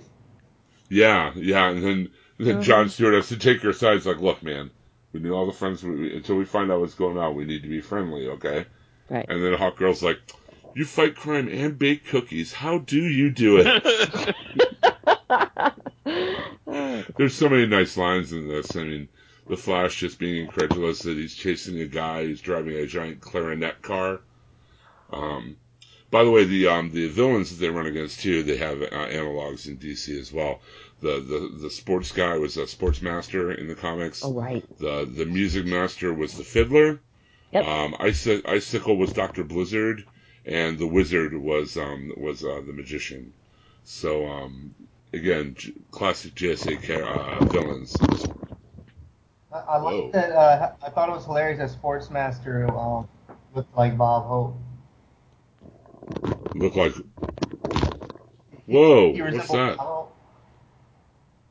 I'm sorry. There's some sort of big noise, and I can't hear what you're saying, Q. Oh. Hold on a second. It's like somebody's untangling something, or somebody moving a mic. Yeah, that's what it sounds like untangling a mic or something. Jerry, what? Are you untangling something or plugging something in, or? I had to leave my phone because I had to pick up my dog, so I just kind of dropped the headphones real quick. Are you building a transformer? No, it's just my headphones. Yes, I am. Yes, I'm transforming right now. Wow. I'm really a Corvette Stingray. She is more than meets the eye. into your final. She's transforming into her final form. Yeah, this isn't even my final form, guys. This isn't even my final form. No, but so they kind of think something weird is going on because it's just, like I said, Pleasantville, very super idealized, you know, post-war America. And then during the course of them fighting these cheesy villains, the Golden Age Green Guardsman dies, but then is immediately back again. Right. And that's when they first realize something is a little hinky.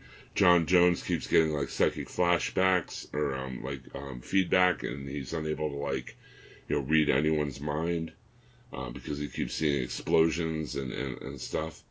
And it turns out... Oh, and when they figure out, when they talk about their situation with Tom Turbine, Tom, you know, offers to... has like an interdimensional portal that he's been working on, but he hasn't been able to come up with a power source for it yet. And so, you know, he says, you know, he'll work tirelessly until he gets everyone home. And as they slowly but surely figure out what's going on, they realize that this world actually was destroyed by nuclear war. Yep. Like decades ago. That war was gone.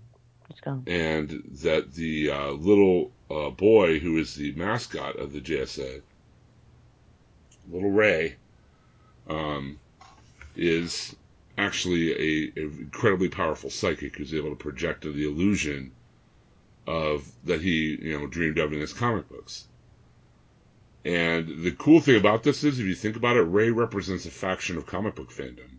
Uh-huh. They're just obsessed with comics being the same way that it should always been, holding on to the past rather than exploring the possibilities of the future. I mean, it's the same kind of stuff that, you know, Spider-Man, Brand New Day, I mean, you name it, you know, it's just like, it's very much how, it's funny how the villain in this is a statement in himself about comic books and fans of comic books, which I thought was awesome. So meta. Very, very so. The script, by the way, by Andrew Kreisberg is a lot smarter than I'm making it out to be in explaining the stuff. There's a lot, like you said, there's a running joke about Hot Girl helping out in the kitchen, and the streak has this casual racist reminder to John. You're a credit to your people. You're a credit to your people. Yeah. Wow. This is like that episode of Legends of the Lame where they were all in Pleasantville and Hot Girl and... They had to, like, get married. Yeah, Brenda Routh. And then Vandal Savage was her neighbor, because that happens in real life. And... Sure. Yeah. Okay. Dan Reba directed it, by the way. And, the little, like you said, like the little casual racism and stuff. Yeah. There's some really good action sequences in there. There's one where Catman... has like a motorcycle takedown of a blimp. He rides his motorcycle through a building and then flies off the roof to the top of the blimp, then swings down and kicks the crap out of the bad guys. It was pretty sweet. Bruce Timm himself said of this episode, it's not even specifically about the Justice Society. It's really contrasting the way we remember the world and the way the world is. So that's interesting. I always thought that Sportsmaster looking like was kind of a nod to that era. Yeah, totally. Because Bob Hope had his own comic back then. So. Yeah. Oh, really? See, I didn't know that. Yeah. I have. So Jerry Lewis did too, I think. I feel like I shouldn't know that, but I do. So, I mean, Ray is holding on to this, and he's holding this entire civilization prisoner. And it turns out, you know, the Justice Guild aren't even real, but the Justice Guild, he created these projections so well that they have, like, the actual, like, you know, moral compass of the actual Justice Guild guys, so they fight against Ray to free the world. Right. And they make the ultimate sacrifice again after having already been killed. Yes, they do. In their timeline earlier. It's really kind of touching. There's a the line in the streak is like, you know, we died once to save the city. We can do it again. Right. Know? But they're constructs. They don't even exist. So it shouldn't be touching at all, right? Yeah. But it was. Yeah, but it was. It worked. It totally worked, dude. And the whole, I love the storyline about Jon Stewart. Like, you know, these are the comic books that taught him how to be a hero as an adult. Yeah. Right. And, like, here they are, like, actually, you know, sacrificing themselves at the end. And he just, you know, Jon just reaffirms Jon's legacy, you know, to be a hero. Good stuff. Some quick notes. Green Guardsman's ring has no power over aluminum. Yes. Well, it was wood. Is that better or worse than wood? I know. They have to put in some sanctions. We always talk about how they choose their kind of power thing. Like, you have to have some like weakness. You have to have some Achilles heel. Otherwise, what kind of hero or what kind of villains we ever put against you? Right. Yeah, the definitely in 1960s Batman flourishes and Catman's music. You know, kind of like, you know, like the jazzy music there. That's pretty sweet. We get to see more Jon and Shiera kind of, you know, being more of a couple. As I said before, let the men talk. Oh my God. I like when Flash is, hey, Cookie, and she's one word, and you'll be the fastest man alive with a limp. Yeah. When they give him the official Justice Guild rings, and Flash is like, nice plastic. The one-liners in this were just epic, and it was just filled with one-liners. Yeah, it was. Yeah. Well, I mean, them reacting and everything to the world, you know, this kind of like idealized world, which is really cool. Okay, I give this an A. Like I said before, I love this episode. I thought it was awesome. I agree. A plus, actually. I think that this is probably my favorite episode of the first season. A plus. This was an iconic comedy. Seriously, it's just nonstop. You just never knew where it was coming from either. The comedy, it was good. Right, and it was one of those things I really couldn't figure out what was going on, or you know, why it was happening until the end. So. Q, did you rate? Yeah, I definitely give it an A. Cool. Sweet. And the other one we'll be talking about tonight, Injustice for All, episodes 8 and 9, season 1. It originally aired 9/6/2002 and 9/13/2002. So, this one starts out with Luthor out to no good once again. Right? I love that opening sequence. Oh yeah, it was great. Yeah, like how he was thinking like, oh, I have kryptonite, I'm killing Superman. Oh, I thought that was hilarious. And it turns out the kryptonite is killing him. Yeah. Radiation poisoning is... It was Jon in disguise, too. Right. That was a great fake-out, for sure. But it turns out that you know, the kryptonite he's been using over the years to try to get Superman or what have you is causing him to have radiation poisoning. So he is a Luthor with nothing to lose. I thought it was funny that he blamed, like, immediately when he got the news...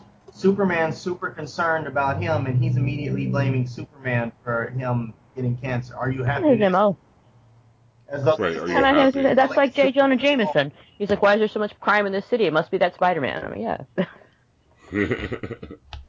Gotta blame Spider-Man. Right? There's so much in this episode. Jeez, I don't even know where to start or where to begin. Did you guys see the Wonder Twin statues in the fight? Yeah. I just want to say that real quick. That made me smile, for sure. Luthor, because he's dying, kind of seems like he's falling apart more and more as the episode goes on. But he assembles the Ultra Humanite. Played really well in this episode. Solomon Grundy, Star Sapphire, Cheetah, Copperhead, and the Shade. Now, Grundy, Sapphire, Copperhead, and the Shade were all part of Oresa's crew in Fury. The episode with the rogue Amazon that we just talked about last episode. Yeah. Yep. Yeah. And okay. I gotta say, Shade is really a nerfed for these episodes. Yeah. He's really nerfed for the show. He's you know, because he's, I don't know, like it's like they beat him up, and I don't know, like he's far more powerful in the books. Mm-hmm. Oh, yeah, definitely. It seems like this version of the Shade... Yeah. This version of the Shade... Oh, yeah, he is a great character. In Robinson's Starman, he was awesome. This version of the Shade, it seems like he's dependent on that cane to do his power. You know what I mean? Because like, I think Wonder Woman grabs the cane from him at some point in the fight and snaps it. Right. And that supposedly, like, I mean, because in the comics, it's a natural power. It doesn't need anything to really focus it. Exactly. And he can't even be hurt in the, you know, according to, if you read up on his bio, I don't understand how they could ever defeat him, you know, if you just go by his power set. But then in the, on the show, like you said, she just takes his cane and breaks it, and, you know, it's like he was just some kind of thug. Right. And the same thing with Gorilla Grodd, like he had to have a little thing to channel his mind control. They do that with this series. They make something to where they can, some kind of out to where you can have something like an end to where you can be defeated. Right. Yeah. Plus, visually, that works a lot better, I think, than the whole cane thing. But I totally get what you're saying. Like, I remember in James Robinson's Starman, there was at one point Shade was like, he was out of control or something, or in subconscious, and like his shadow power is like eating a whole star system or something. Wow. Yeah. It's pretty cool series. Again, you know, Luthor's dying, so he, DGAF, and he gathers this group. And the one person he doesn't invite shows up anyway, the Joker, played by Mark Hamill, of course. The first round against the Injustice Gang is Batman by himself against them, and he gets bit by Copperhead. And he's spending, like, he has a subplot through here where John is worried he's trying to overcompensate because he doesn't have powers. But actually, Batman is, you know, a genius and has figured out that if he gets captured by them, he could work from the inside. Because Batman always has a contingency plan. Totally messed them up. That's Batman. Oh my God, I love that part of it. They had Batman chained up, and he's like, watch them, and like he gets Ultra Humanite and Grundy to fight each other over him, and then Cheetah gets down there, and he kind of like half seduces her. Right? Did you comparisons when they showed? Like, Superman's trying to interrogate Copperhead, he's not getting anywhere, and he goes, I don't see how Batman does it. And then the very next scene is Batman talking to Cheetah, and then the next thing you know, they're making out. Right. Conrad, you know, it's like, try me, you know. But he totally has everybody's number and is able to just push buttons left, right, and center. Yep. Yeah, he always has a contend. That's Batman. That's what Batman does. That is what Batman does. Dude. It's funny though that like the one thing that takes Batman down is like the most chaotic thing possible. It's the Joker with a bag of rocks. You know, it's not like some high tech weaponry or battle armor or whatever. Playing the long chess game, a silly dude with a blunt object. He's not even going to consider that. That's not even going to hit his radar, which is funny. And that's exactly why the Joker needs to be on the team, is because he can out chaos Batman's order. You know what I mean? Yeah. Oh, no, yeah. And throughout this episode, while they have Batman chained downstairs, Joker's just begging to kill him the whole time.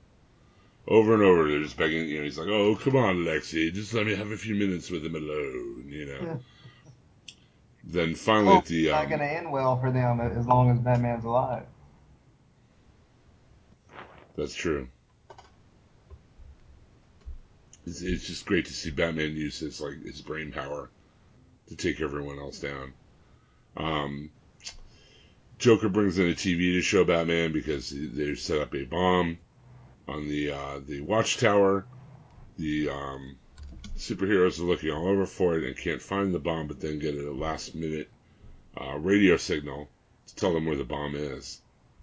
And they're able to get it out of the watchtower and survive. And it turns out that Batman made Ultra Humanite a better offer, more money than Luthor offered him. And the Humanite sold everyone out to go back to prison and be able to watch public TV and stuff. Because, I mean, you know, where else is like an 8-foot-tall, ultra-intelligent white gorilla going to be able to be normal other than Belle Reve, you know, if you think about it. Yeah. But it's great, he kind of, once again, Batman's power of being incredibly wealthy pays off. That's his biggest superpower, is wealth, you know. It's not. It's white privilege. Everybody knows this, right? No? Anyway, while all that's going on and Batman is able to misdirect the Joker and break out of his bonds, he's like, he tells the Joker, he's like, I could have broken out any time I wanted to. I just had to stay around for it was fun. You know, stay around for the fun. And we get a big fight between the groups at the end, and the episode ends with Ultra Humanite back in prison, listening to opera, and they say, you know, this show was made possible by a contribution from the Ultra Humanite. Nice. I really enjoyed the humor throughout this whole episode. It was really well done. I like the fight in the Warner Brothers Studio store. That was cool. Yeah. I really miss those stores so much.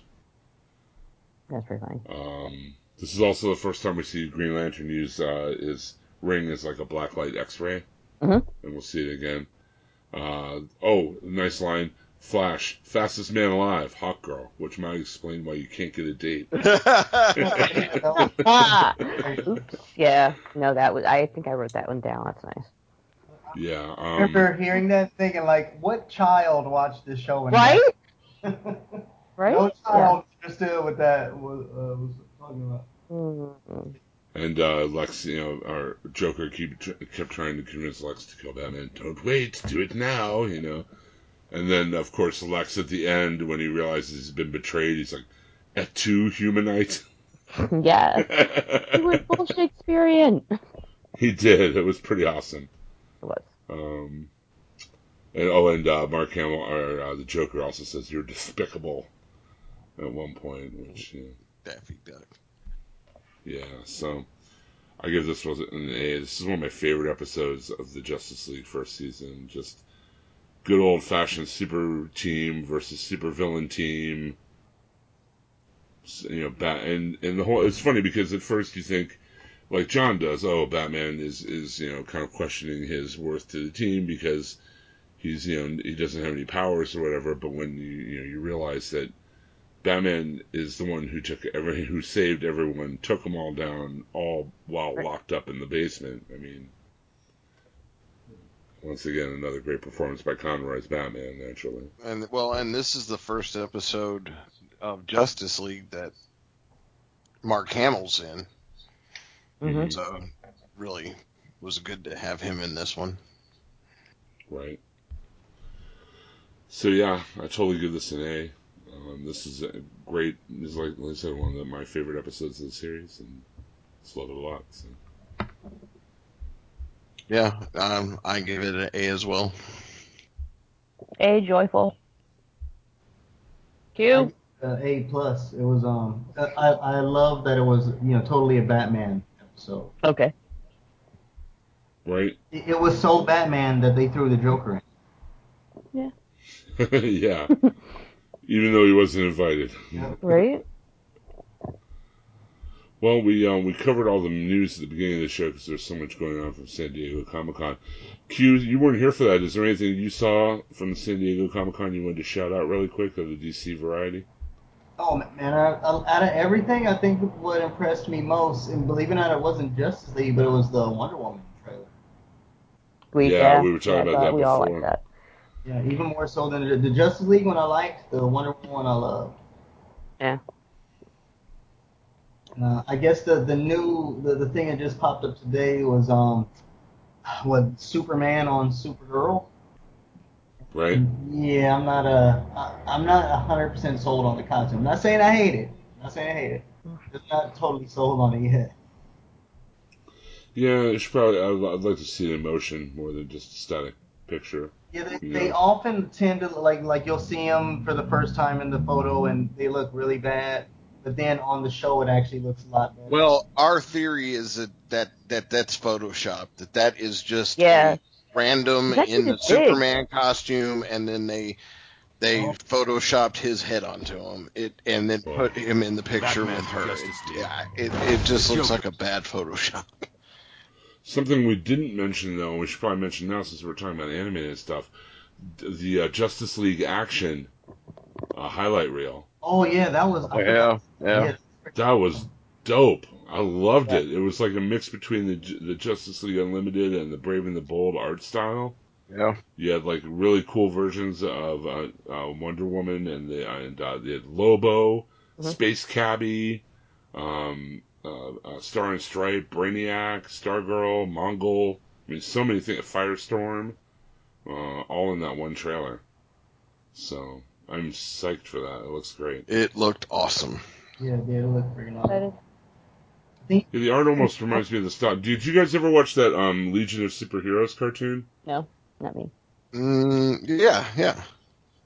The art style kind of reminds me of that. Like, it's really cool, but they also had Vixen in the trailer and all kinds of fun stuff. I cannot wait. It looks like almost like a redo of JLU. I mean, there's so many different characters. So I really hope it's that good. I really do hope. Yeah, me too. I mean, JLU was one of my favorite series, especially as far as animated. It's like hands down. The Justice League Dark animated too looked like it would be really good. So. I can't wait for that. I actually love the Justice League Dark. I love that title. And we get a chance to see Constantine again. Come on, I do not love that. Matt Ryan is reprising his role as Constantine. No, I saw that. I'm super psyched. Wait a minute. Wait, slow down. Yeah. Okay. There's a Justice League Dark, and he's playing Constantine. All right. Well, I'll break it down for you. Ready? You know. With the new Killing Joke DVD and Blu-ray, there's an 8-minute thing, and it's online. It's on YouTube, and it's on the DCTV podcast Facebook group. There's a link there. Okay. All preview of Justice League Dark animated feature coming up, and Matt Ryan will be reprising his role as Constantine. It's animated, but I'm super excited nonetheless. Yeah, and it's a Swamp Thing, Madame Xanadu, Dead Man, the Justice League Dark. It looks awesome, and I can't wait. The art style is similar to the new House WB animated art style. I'm just hearing about this. There's a lot of stuff that came to the earlier part of this podcast, and we were hashing it out before we recorded. That's why. There's a lot of stuff came out of San Diego. I mean, you got to really, really stay on it to see it all. So, but yeah, Justice League Dark is going to be the next animated film. So, psyched. They also announced they're going to do the Judas Contract, but they've been announcing that since. Like, I interviewed Bruce Timm back in 2009, and they were talking about doing the Judas Contract as an animated, so I'll believe that when I see it. Yeah. Okay, well, I think that's about it for the episode, unless anybody has something else to interject or throw in. I'm good. I feel good about this. Cool. If you enjoy Geeky Podcasts, and I imagine you would, then head on over to the TaylorNetworkPodcast.com. There's a whole bunch of podcasts over there that will serve your needs, including Gotham by Geeks, which covers Batman. There's Nothing's On, which I'm on with Daryl and Donnie talking about TV and movies. Anything we did not cover on this show from San Diego, we will definitely be covering on the Nothing's On show that comes out about the same time this one does. So keep your ears out for that if you want to hear something about something you didn't hear about on this one. HHWLOD is where this show came from. HHWLOD.com is the home for the DCTV podcast. Also, the Walking Dead TV podcast. We just did a special San Diego episode of that, which posted today as we're recording. So if you're following the Walking Dead, you want to get tuned in on everything that happened in San Diego for that, by all means do that. And when you've done all that, head over to Comic Nerdgasm and join their bracket voting there with the superheroes. They're giving away prizes. They're talking geeky stuff. They're putting out press releases. Join that group, Comic Nerdgasm, on the Facebooks. The Book of Face is very popular with young people. Yes, it's the Book of Face. You can also join my puppy group, the Mouseketeers, where you can see puppy pictures and videos of my puppy. Or not. Hey, I'm just throwing that out there. Some people like puppies. It's cool. It's all. Some people like puppies. Life is hard, okay? Puppy videos help. Yeah. Are you throwing them to a vampire you have locked in the back room? We've always discussed that I am the vampire, and I love puppies. I only eat human blood. Come on. It's irrational here. Fair enough. Well, I will also remember to always give 100% unless you're giving blood. Okay. You're welcome. It's helpful. Usually the crappy jokes are from Chubtoad, not from you. It's a PSA. Oh, wow. You know what? I think I'm actually going to use that one. Thank you. See? It's clever. Come on. Literally. Always give 100%. Okay, join us next week. We're going to talk about the finale of Preacher, episode 10 of the finale. We'll also talk the animated Killing Joke. We're going to go in-depth on that with spoilers. That's why we're going the extra week. And we're going to have Aaron Neuwirth on the show from the Walking Dead TV podcast and the Out Now podcast with Aaron and Abe. So that'll be a lot of fun.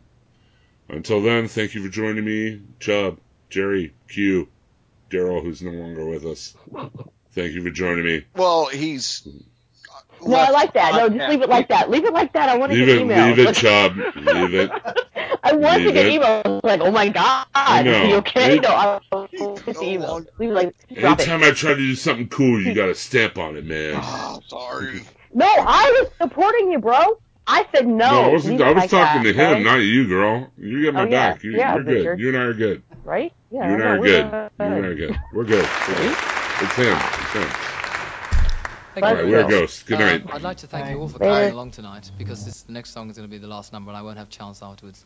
Thank you very much for being a nice audience. Before we do the next number, I'd like to introduce on bass guitar, Dee Murray, and on drums, Nigel, I've got the biggest kid in the world, Olsen, and my new band, and we're going to do a number called Burn Down the Mission. Thank you very much.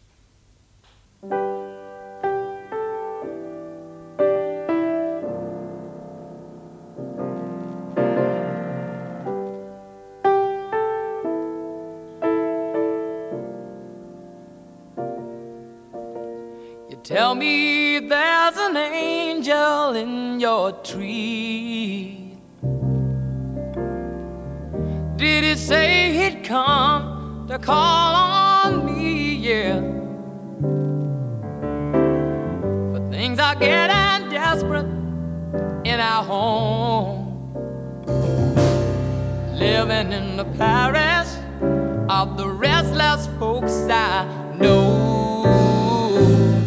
Everybody now, bring your family down to the riverside. Look to the east to see where the fat stalk hide. Behind four walls of stone, the rich man sleeps. It's time we put the flame torch to their key. You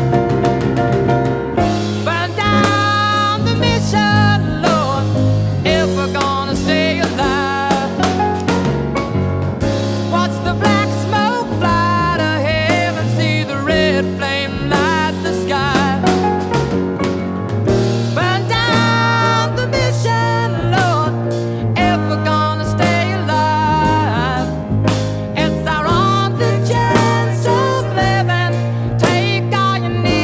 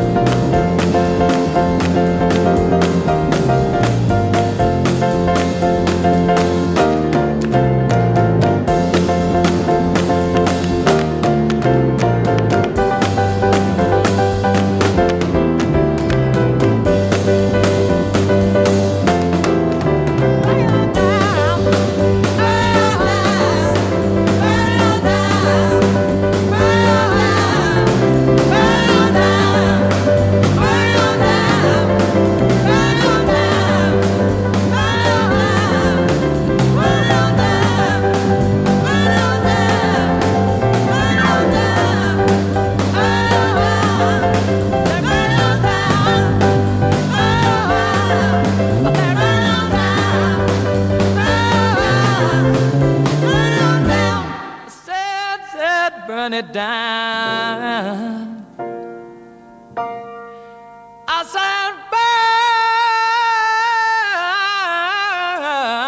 it down, down.